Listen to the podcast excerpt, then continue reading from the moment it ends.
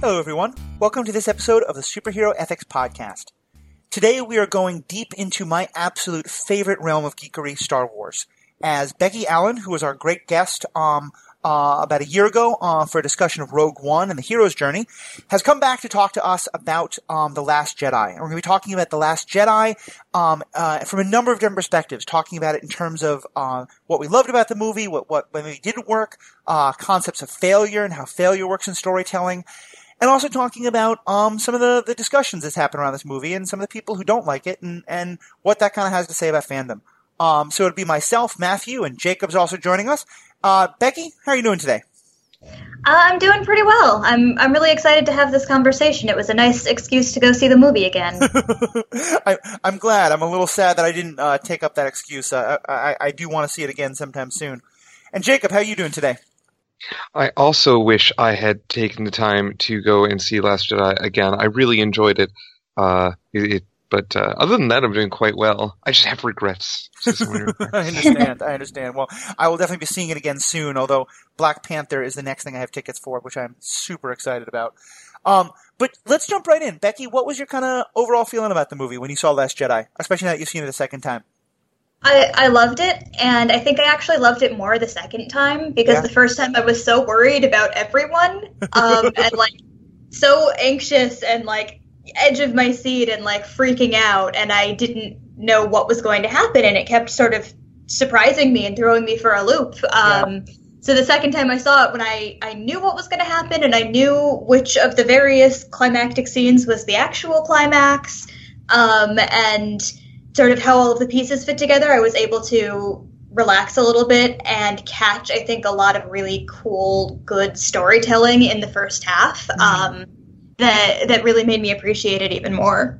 What What were some of the things you were afraid of as you were going into it that first time, and stuff you were worried about?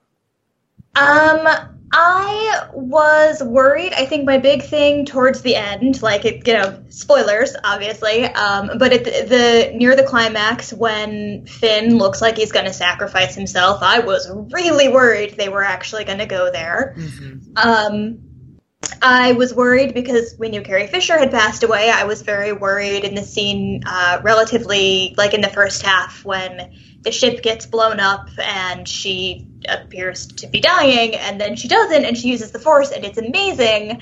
Um, but I was like really worried about if they were going to to kill Leia to deal with Carrie Fisher not being around. Um, and just general anxiety because I love all of these characters so much, and yeah. I want good, happy things for them, even though that's not great storytelling. Um, and you know, would would it all live up to what what I had hoped and dreamed? Um, so like, yeah, having that kind of emotional investment in it, which I absolutely do, can make watching a movie really quite nerve wracking. I, I, I, can totally understand that. Um, Jacob, what about you? What was your what was your take on seeing the movie? So I knew going into it that this was going to be the equivalent of The Empire Strikes Back in in this new trilogy. So I knew kind of what to expect, but uh, and, and, since we had seen um, we had seen uh, Force Awakens already, uh, I had a bit more of an idea of okay, maybe these these people seem like they know what they're doing with the Star Wars franchise. So I wasn't mm-hmm. worried quite so much about it being uh, the kind of tire fire I felt that Attack of the Clones was. uh, I have very strong opinions on Star Wars movies, uh, but the my I had a lot of concerns about how they were going to handle uh, Luke's mentorship of Rey, about how they were going to handle the ongoing plot line with with Kylo Ren with Ben Solo, and how they were going to deal with the fact that Carrie Fisher had passed away. and I was not only pleasantly surprised with with all of those uh, and how those things were handled, but I was surprised at the things I wasn't thinking about about uh, how they continuously and not to uh, jump into a point that we're going to talk about later, but how they continuously had uh, Poe's ideas seem like what they would have done, you know, if this movie were 20 years ago, would have seemed like, yes, this is the heroic thing to do. It's constantly having that like blow up in his face. Uh, I I was pleasantly surprised. I thought that was really good storytelling. Yeah, I mean, I, I definitely went through quite an emotional sort of journey on this movie because I, I went into it with a lot of fears, a lot of the stuff you talked about, Becky, um, a lot of, you know, I mean, I was, I, I was one of those kids for whom Luke Skywalker was my absolute first hero. You know, I, I saw Return of the Jedi. I, Return of the Jedi is the first movie I can ever remember watching in a theater. Um, and and I was really afraid about that. I was afraid about where they were going to go with Rey and Kylo. Um, and I especially spent a good part of the movie, um, especially in that second half, being very worried because I thought they were telling the story that I think you're supposed to think that they're telling, where Poe is going to be the brave, noble hotshot who saves the day from the idiot stick in the mud female um, admiral. And, and that was a story that I was really uncomfortable with the idea that they were going to be showing. And, and I think I kind of now want to see it again where I will know that that's not what's happening. Um, but, and, and in some ways, like, it, it made that almost, what, that one part of the movie kind of really nerve wracking. But for me, at least, it made the payoff of when you realize what their plan was. And this whole thing really is about, you know, Poe being the idiot hotshot guy who just, you know, can't think with anything but, you know, his, his, his combat flying ideas. His, his cockpit. Yeah, exactly, exactly. Um, and seeing that be turned on its head so well, I just thought was such a brilliant thing. Yeah, no, I I really appreciated the way that he got to grow. Um, I watching it the second time, mm-hmm. I liked Holdo a lot more as a character. Um, I do think that the franchise like it had some issues because she was not in The Force Awakens, so we right. didn't have a sense of who she was or emotional attachment, and so it was difficult to tell whether the movie wanted us to trust her or wanted us to trust Poe. And right. I felt like that when she first introduces herself and doesn't necessarily and basically tells Poe to go to his station and do his work and not cause trouble. Right. That makes a lot of sense because he had just gotten in a lot of trouble and caused a lot of chaos and and havoc. havoc. Um, but then it continues when he asks her perfectly reasonable questions. She kind of withholds answers and gives everybody a lecture about hope, but that feels really weird and it, it works yeah. for the message of the movie but in terms of storytelling it feels like withholding information just for the sake of plot tension which is not my favorite thing for a storyteller to do to be fair that that is exactly what they were doing right you're absolutely right that that uh, uh, there wasn't there's a somewhat good reason if you buy into the whole like need to know military command thing um, where the plan only works if people can't leak the plan. Um, and actually, we get a we get a perfect moment where that is in fact what happens. Somebody leaks the plan. The plan no longer works. Right. Uh, or, or it has now become compromised. So there's there there's some element to withholding the information that that is tied into the plot, but it was a little bit lazy in spots. I definitely agree with you there. Yeah, well, especially because the leak that happens only happens because people felt obligated to try and come up with a plan of their own because their leader was not sharing the fact that there even was a plan. Right. And so that to me reinforced that that was not a great idea. Um, and I also I just sort of felt like the moment where um, Holdo and Leia say goodbye to each other would have been much more powerful if we had gotten really a chance to see them interact, which yeah. we couldn't. She was a new character in this movie. Um, but those those are storytelling things, which mm-hmm. I mean, I'm a writer. That sort of when I can see the storytelling wheels turning like that, it, it tends to take me out of the movie a little bit um, because I just want to have it wash over me and not yeah. the mechanics. Well, um, and let me actually ask you about that because especially as a writer, and I, we're, we're getting off on a kind of a tangent, but I think this is a great question, and then I want to dive into another thing they did as writers, which is that use of failure. But um, and maybe this is even playing into the the topic of failure. I left it sort of feeling like I wasn't sure what they were doing, and a lot of it depended on how much credit I give the writers.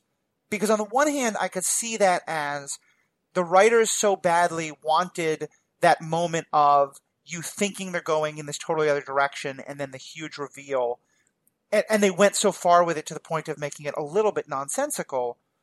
Or is it maybe that part of what they're trying to show is that clearly Poe is much more in the wrong and Poe is, you know, being this idiot hothead, but also trying to show that the Admiral was, um, perhaps not being quite as aware of the need of the people under her to have some sort of a sense of plan.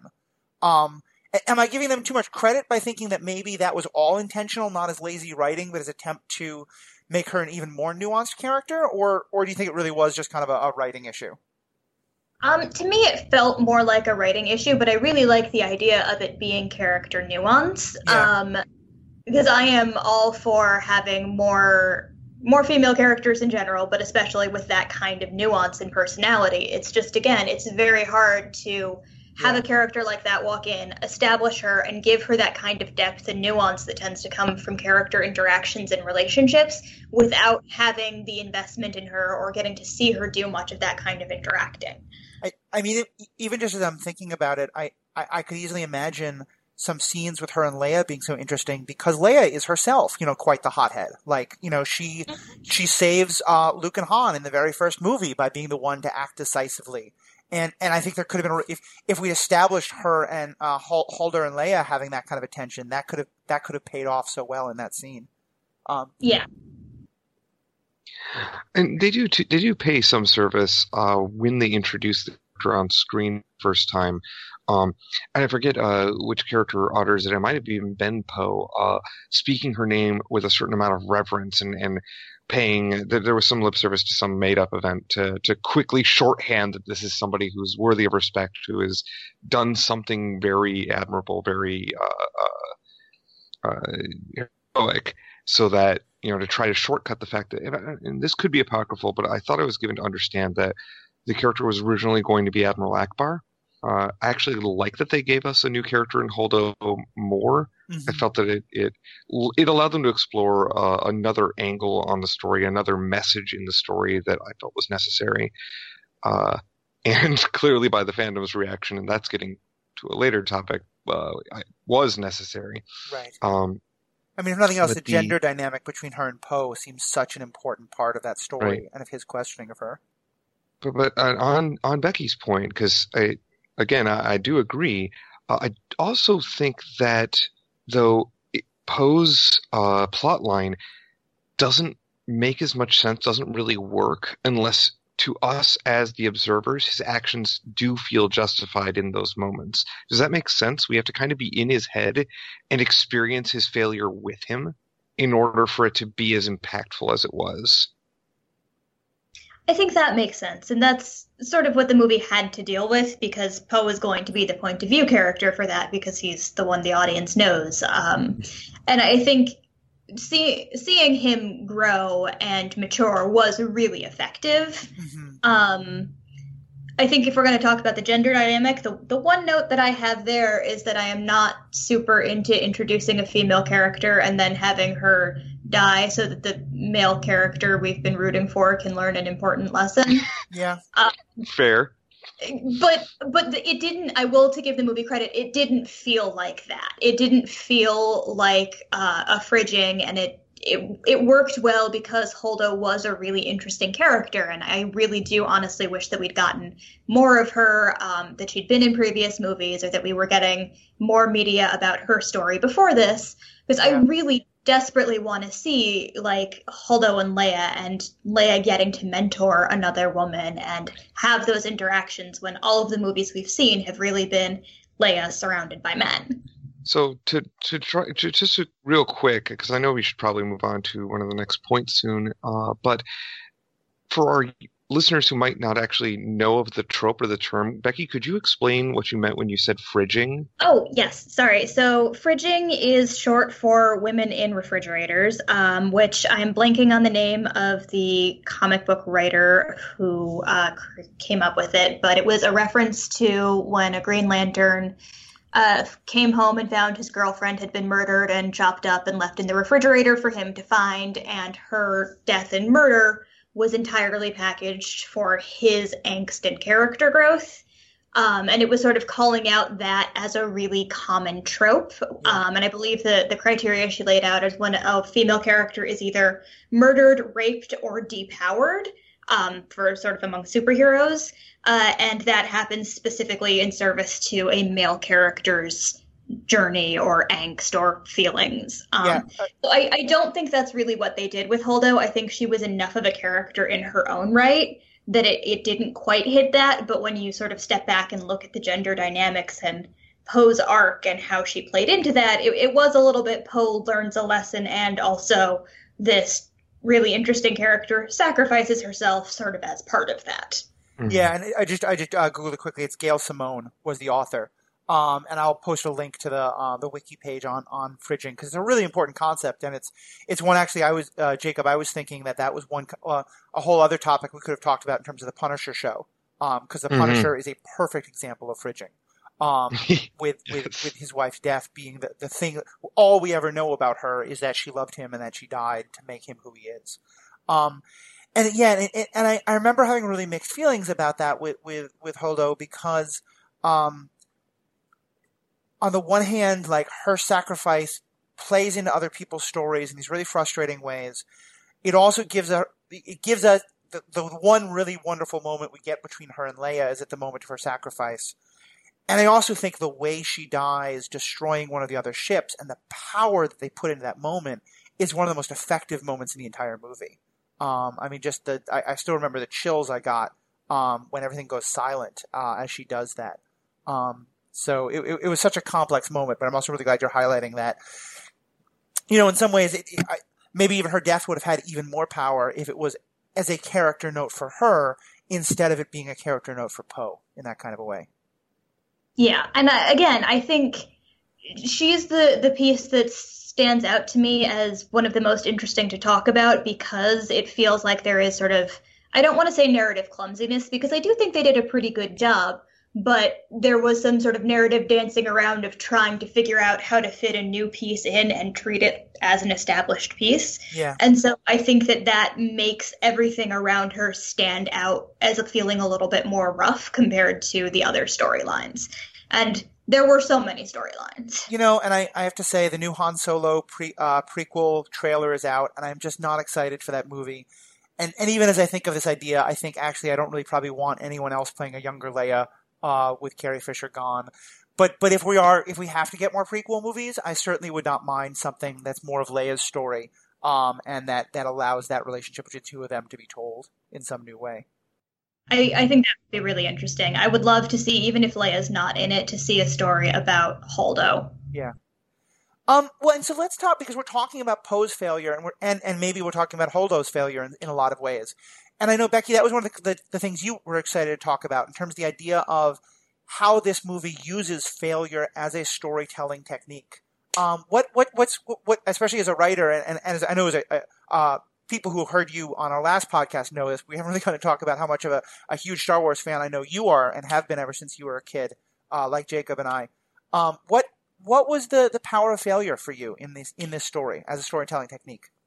So, what stood out to me is that, so to, to go back to the hero's journey a little bit, one of the pieces of the hero's journey is sort of the dark night of the soul, or when, you know, the darkest moment when things go bad. And that's usually what, you know, plucks the hero up to go win in the end. Right. And this story was really interesting to me because it there was that aspect to it. I think that's why it's the middle of a trilogy. Um, but at the same time, the way that they allowed heroes to fail, I don't think is something that you see in most uh, heroic media, in most you know Star Wars or superhero movies. Um, they genuinely the characters failed, and it was genuinely their fault, and it had genuine consequences. So, like, how would you? Because I think the first thought a lot of folks would have, and I, I think I know what you mean about how they're different, but I'd love to hear you say more about it. Is isn't the end of Empire a failure? How how, how do you think that this is different than uh, Empire ending with you know Luke confronting Vader and failing, and Han being captured and things like that? Well, I think so. Han being captured is the closest parallel, but there's also you can go into that being pretty sure that they're going to go rescue him. Right. And Luke confronting Vader um, is, to me, not necessarily a, a failure. Um, it it is a game changer, and it changes Luke's goal because um, that's sort of when it becomes trying to redeem Vader because now he has a reason to, and he has a personal attachment because he didn't know it, but it turns out that Vader is Luke's father. Spoiler. um, um, and so that to me wasn't like, oh, he tried and he failed. He was actually going there to try and save his friends and he didn't fully succeed, but I also don't think he fully failed. Whereas this started by having Poe do something that looked like a really cool action movie sequence, which if you had made it the climax of most movies would have really worked. Um, and then saying, actually that's not as great as it seems because you got all of these people killed and pay attention to the consequences and what we've lost. And then it allows for um, for finn and rose who have gone off to try and do their plucky mission to save the rebel fleet because uh, they don't think that Holdo is doing it, and they uh, they're going off and they've got this really complicated plan, and their plan fails. It just flat out, full on fails. They don't save anyone. More people get killed because of them, and they like they almost cause the destruction of the fleet. And that is not something that we usually think of as heroic. Um, so you have those, and then you also have Luke repeatedly saying the Jedi are failures. I'm a failure. I failed Ben. I failed my friends. I can't save anyone because I am a failure. Right. Um, and so there was just really like thematically, the movie was about was sort of about the push and pull between failure and hope. Um, and how I think in the end you can fail, but as long as you still have hope, you can move forward. Um, but the fact that it allowed the the way the characters learned that to be through incredibly genuine and horrifying loss because usually we don't want to see our heroes lose and we don't want our heroes to be responsible for other people's deaths. Um, i think that's for example like one of the big problems a lot of people had with man of steel and dc movies in general. Um, and so having heroes be responsible for that kind of death but also accept that that was on them and that they did something wrong and that they have to figure out how to move on from that and be better because of that was just to me not what I expected because in Star Wars you expect the cocky flyboy who takes out the dreadnought to be celebrated, not slapped down. Right. Um, it, it really did a lot of things that I did not expect, and I just thought it did them really well. Yeah, I, I agree with that a lot. Uh, in particular, the fact that they continue to take these very common uh, storytelling elements we've been seeing in, in a variety of, of media, mostly in uh, things involving superheroes or, or uh, these sort of space opera things like Star Wars, and sort of turning on their ear a bit and actually showing us, hey, there's real consequences. And in this case, like there's this thing this person did that was actually silly or a bad idea. They were told it was a bad idea, and then it was a bad idea, and here's why. Uh, which I really appreciated. It felt like a much more mature uh, story to me for that reason because it was actually dealing with really, eh, quite frankly, adult uh, issues and adult themes. And honestly, if you look at the uh, the original, and by original I mean uh, A New Hope, Empire, and Return of the Jedi story, it's actually a bit more adolescent than what we're getting so far out of The Force Awakens and The Last Jedi. And I'm not even sure that's that's unintentional, if that makes sense. I will say I, I don't think that there's anything less good about being an adolescent story as Nope, a I- writer of young adult fiction, um, but it is a very different kind of story. Yeah, yeah, I, I, right, right. I, I'm, I'm, thank you very much for, for saying that because that, that wasn't what I was getting at. Uh, I just wanted to, to try to draw a line between the the maturity with which our characters' actions are responded to by others. Uh, I feel was was much higher, especially in the Last Jedi. If that does that Yeah. make sense? It Yeah. does, and I and I think that the Last Jedi was also very careful to to sort of not make the losses just faceless people and you're sad, which I think was something that did actually happen in the Force Awakens with the Star Killer base. There were four or five planets that were blown up, And but we knew don't know anything about them. Yeah. Yeah, whereas in Wasn't this them- Hmm? I'm sorry, wasn't one of them Coruscant? Maybe I'm wrong. It, it could have been, but I, I don't remember drawing that association, but it could well have been. Um, But in this, like, you see Admiral Ackbar dies, uh, and Leia very nearly dies, and they spend time with um, Rose's sister, Paige, I think, Yep. um, at the beginning of the movie, and you see her struggle and succeed and die, and you see the impact that that has on Rose. And so, even though we didn't know her ahead of time, you can still it's treated with a, a, a, gravity that I think that other movies in this franchise have not always done. Well, and I- I think that's so true, and I really like especially the point, especially when we compare it to like the failures of Empire. is that here it's not just that things go badly, it's that things go badly and it's our, our character's fault.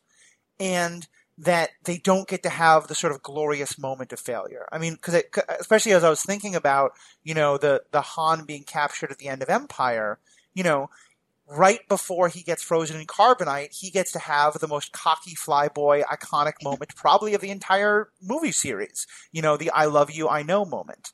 Um, I I'm a sucker. I love that moment so much. Oh, it's it's it's fantastic. I think it's some of the greatest writing that's ever been in the Star Wars uh, universe. But but as I, I'm thinking about, it, I'm like, I'm like, of course that doesn't feel like a failure because that's his way of saying like, sure, I'm about to be locked in carbonite, but I've got these wonderful friends and this amazing person I love, and I'm cocky as hell, and so everything's going to be okay. And that feels so different. I think you're right from Poe and Finn and all of them realizing like they're just about completely defeated, and it's mostly because of the decisions they've been making.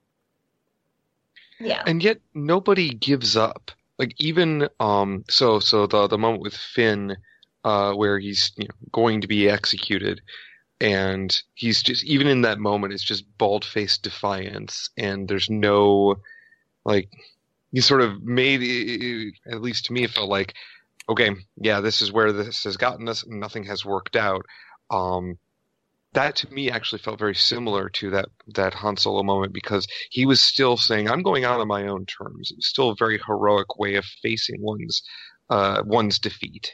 Yeah. Well, and let's let's dive a little more into uh, uh one of the characters who Becky you alluded to, we haven't really talked about much, which is Luke. Um, where because I think Luke's journey is one of the to me is is both one of the most interesting parts in the movie, um, but also I know is one of the ones that's gotten most hotly debated. Um, what's what's your take on Luke, especially in terms of the failure, like him failing Ben, him failing Rey, him failing himself? Um, what what's your what's your perspective on Luke? Um, I loved it. I love I loved it again because it's such an unexpected thing because Luke Skywalker is a hero. Yeah. Like that's that's what we got a whole trilogy about and we've seen him grow up and become a hero and it's so easy, I think, when you're used to dealing with snippets of fiction, like, you know, a, a discrete story, to say, well, that's how it ends, and so that's who the character is. And something with like this, which we're now visiting, you know, a generation later, to see that just because you were a hero and you did something really remarkable and incredible doesn't mean that everything you do is remarkable and incredible. And to see that Luke recognized that and doesn't want to be considered a hero um, I thought that that was really fascinating and really sort of held the story together thematically. Yeah. Um, but he also he had given up hope and cut himself off from the force um, and had not learned from that failure which is i'm glad i saw the movie again because i caught knowing the themes i caught a quote from yoda that i hadn't the first time when he says to luke you know the failure the best teacher is mm. and that was really sums up i think a lot of what the movie was doing yeah um, and so the movie lets Luke again have genuinely failed. That I think in some ways his failure is for for the watcher more devastating than some of the other deaths because his failure is what created Kylo Ren. His failure is what led to Han's death. Like yeah. those those are things that have a lot of weight in this story. Um, the, the and so oh, go ahead.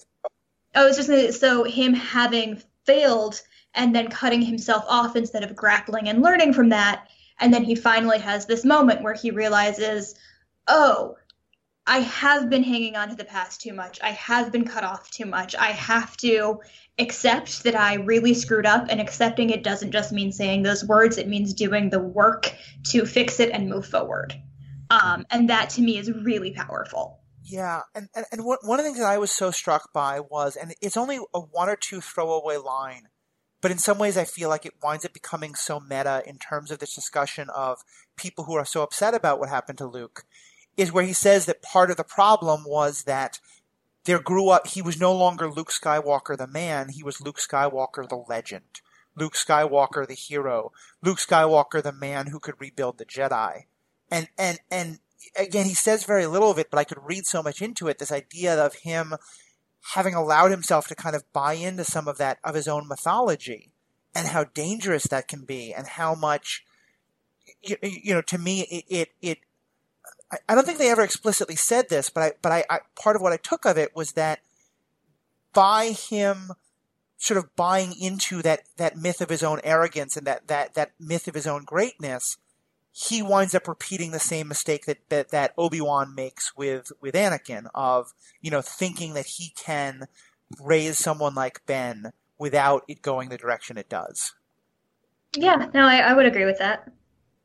And then, of course, that that ties directly into uh, his uh, hesitance, his reticence to um, teach Rey, uh, in spite of her insistence and in spite of of honestly her seeming uh, uh, very well seeming very motivated to try to effectively fix his mistake for him, um, which he's not seeing it that way, and I don't think she's seeing it that way. But uh, a big part of her motivation is to is to deal with Ben.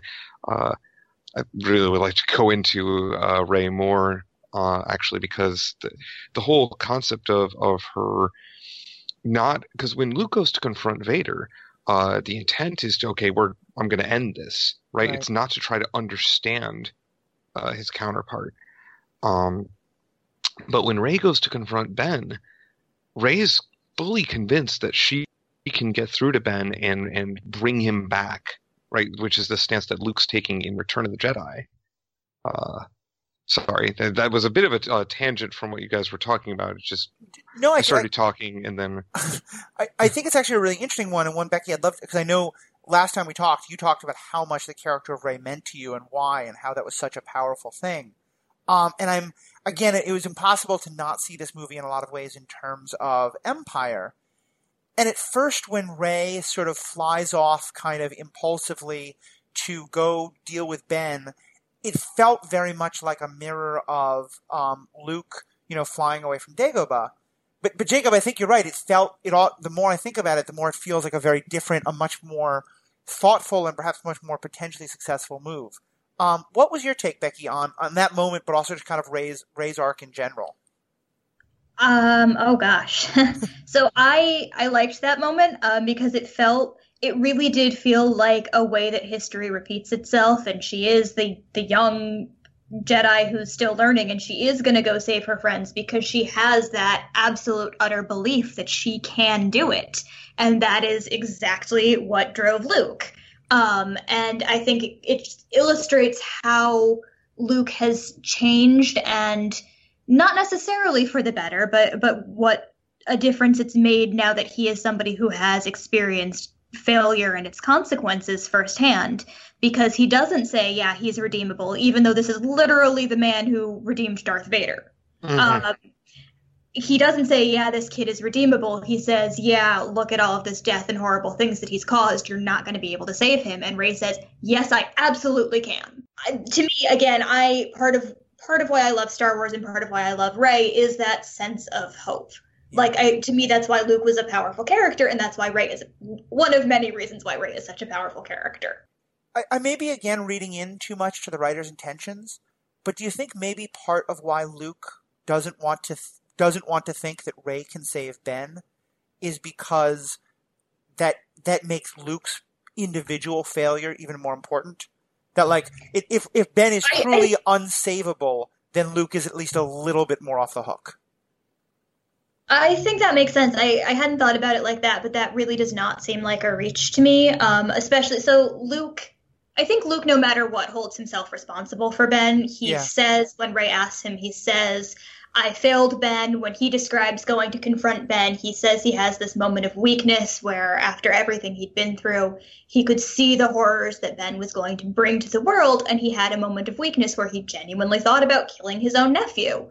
Um, and of course, that would be Luke's big weakness. And of course, he wouldn't do it. We know he wouldn't do it because we know that he believes that people can be redeemed right. um, and that people can get better, but that he had that weakness and that that weakness is directly what created Kylo Ren. Um, again, I think that that's a really interesting way to look at Luke as a person and not a legend. Um, and I, I think, like, because that was what was fascinating to me. There's an exchange that he and Rey have where he, he says, I failed Ben, and Rey says, Ben failed you. Yeah. Um, and that even afterwards, Luke continues to frame it only as his own failure. And so I think it, it, maybe would be a relief to him for it not to have been fully his failure, but I think that he did very much accept that it was, and he was going to have to find a way to fix his mistakes. And that if Ben is redeemable, it would not be by him. What do you think? Um, I, I know we want to move on to Finn and Poe and then talk more about Rey.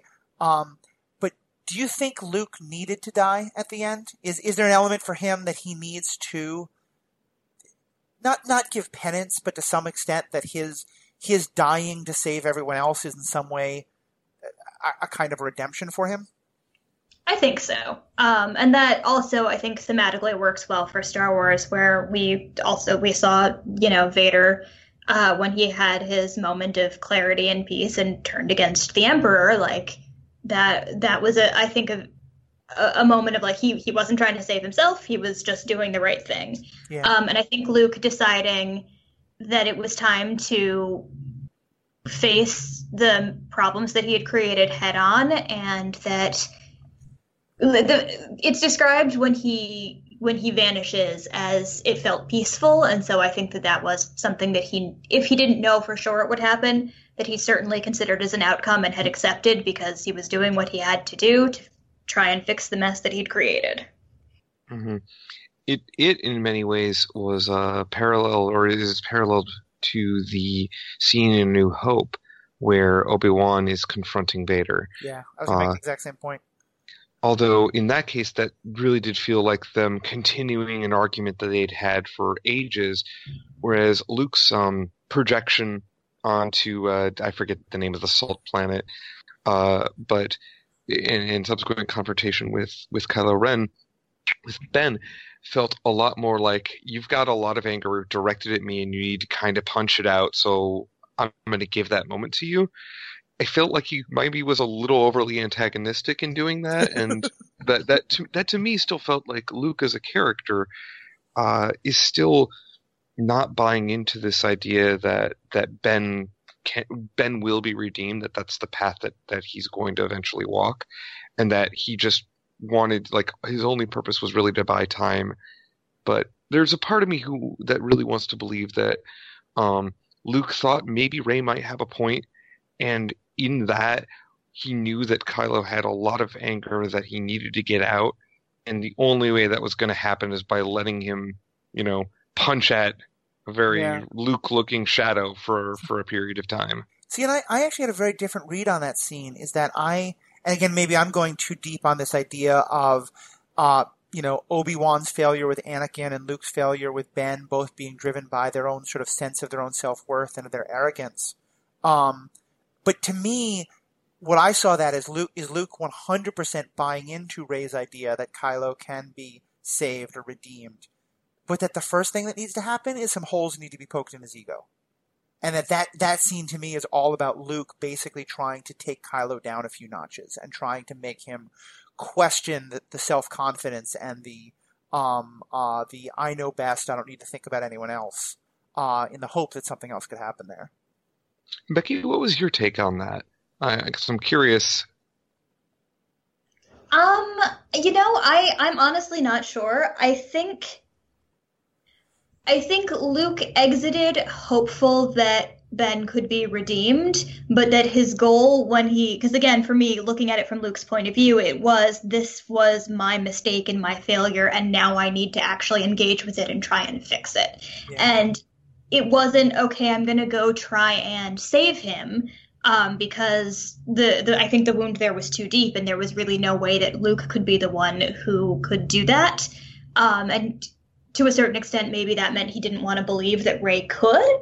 Uh, and Rey again rejected that and said, "Yes, I absolutely can," and and did that you know young impulsive Jedi thing of just storming out to go do it uh, mm-hmm. which is great. Um, but that for Luke, it was saying, okay, if I can't save him, what else can I do to fix what I broke? And deciding that that was making sure that the resistance would live on and that Leia would survive and that the other characters who'd made it that far would get a chance to escape and come back and keep fighting.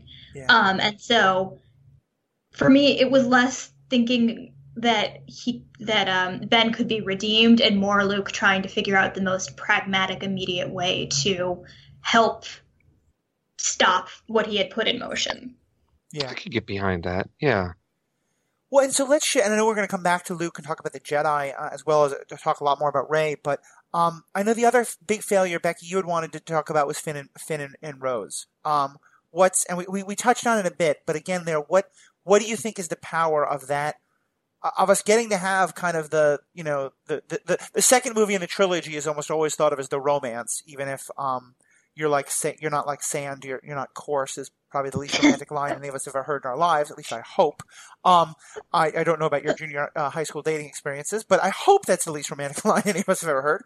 But, no, there's there's worse ones in Attack of the Clones. Okay, uh, that, that's possible. I could pull them up if you like. But but my, my point was that if there is a real romance in um, I mean there actually is a real romance in this second movie, and it and it's it's uh, Finn and Rose. Um, and so, what was your take both on that, that story and also about how much you know, fit, we, we get this kind of, in some ways, that is the most hopeful, the most beautiful part of the, the movie we get, and that also becomes such a total failure. What What's your take on that? Um, I I 100% agree that it was the most hopeful and beautiful part. Um, I love Rose so much. I'm kind of shrug about their romance. Like if that if that goes there and they do that, that's super rad. Like uh-huh. I'm not I'm not that shippy about it, but I'm also not mad about it. Like, cool, they're good people and they should get to be happy and smooch. Um, but I, I loved that. I loved the casino sequence for the first off for the direct message of rich people are bad. Yeah. like, like, the movie was not subtle about that. Rich people are bad. End of story. Um, and I loved that it was about inspiring the people who were were genuinely oppressed on that planet to fight for their freedom. And i loved that it was not just the people but like rose um, freeing the horse lizard yeah. llama they were pokemon. There's a po- pokemon yeah. in the star wars universe. I don't know how they got there but there they are. That's fine. Yeah but like her her saying even when they thought they were about to die that because they had freed those creatures it was worth it um, was was really beautiful and powerful. And then they end up on the ship, and it was also the storyline that made it very explicit that if there is a, a good and like a right and a wrong side of history, that doing nothing is the wrong side, um, and not picking a side is the wrong side. Um, which again I think was very important for the kind of story they wanted to tell, and it was also it was what drove Finn to finally feel sure of himself and his place and what he wanted and who he wanted to be, even again thinking he was about to die, when he decides, you know, he's not just scum, he's rebel scum, and he's proud of it and he's going to keep fighting, and that he now sees genuinely the importance of the resistance. And it isn't it isn't that he's running away from the first order it's that he's running toward hope. Um, and again willing to die for it. And so i really liked what rose said when she knocks him off of his you know attempted suicide bath and says it's not about fighting what you hate it's about saving what you love. To me that that also encapsulated like a huge theme of the movie which is like hate and anger can be emotions that drive you, but they're bad ones. Yeah. But love and hope are emotions that can also drive you, and if you embrace those, you're going to have a much better outcome. Which is interesting because that's part of the whole dichotomy between uh, the affinity for the light and the dark side of the force, right? That that love and hope, those kinds of things, are supposed to be what drives you toward the the use of the force that doesn't hurt people and and subsequently the galaxy it seems every time. Whereas going you know, aggressing and and going against something that you hate is something that that draws you toward the dark side. Yeah no I, I think i think it was a sort of a continuation of, of that mm-hmm. exact same theme. Well and and i i think that's a really good way to put it especially because um one of the things that so struck me about finn's story was and again, this is a minor theme, but it really, I, I thought was really powerful one, is that Finn has a little bit of that same dynamic that Luke does of there's this legend that's grown up about him. You know, and when Rose first meets Finn, she's like, oh my gosh, you're this amazing hero. You're this person I've heard all these stories about. Um, and has to realize that later that he's, and, and, and Finn is confronted with that fact of that he, he wants to be the person and the hero, but at first he's not, that he's doing a, you know, completely understandable, but wanting to just run away from everything. Um, well, he was going to he was going to go after Rey, but it's still running away from the current position. Right. Right. So it's still like that and of course her her the mythos built up in Rose's head about him is dispelled in like 10 seconds after meeting him, which I thought was really a great moment. Yes. Yeah. That like, oh, this you've done so much, you've done so much good. Wait, what are you doing exactly right now? And and Rose's willingness to see that so quickly, to not say, "Oh, but you are that person of mythos, so you must be the person." She just immediately is like, "Oh, you're my hero. You're my hero. Oh, I'm arresting you." And and the other thing I was really struck by was, and I, I, you're right, the casino scene obviously has a lot of political connotations, which I, I agreed with and I loved. I also though, and I'm, I'm wondering if again I'm I'm I'm I'm I'm reaching a bit too much here, but on the one hand, things get significantly worse because of Finn, because of what Finn and Rose do.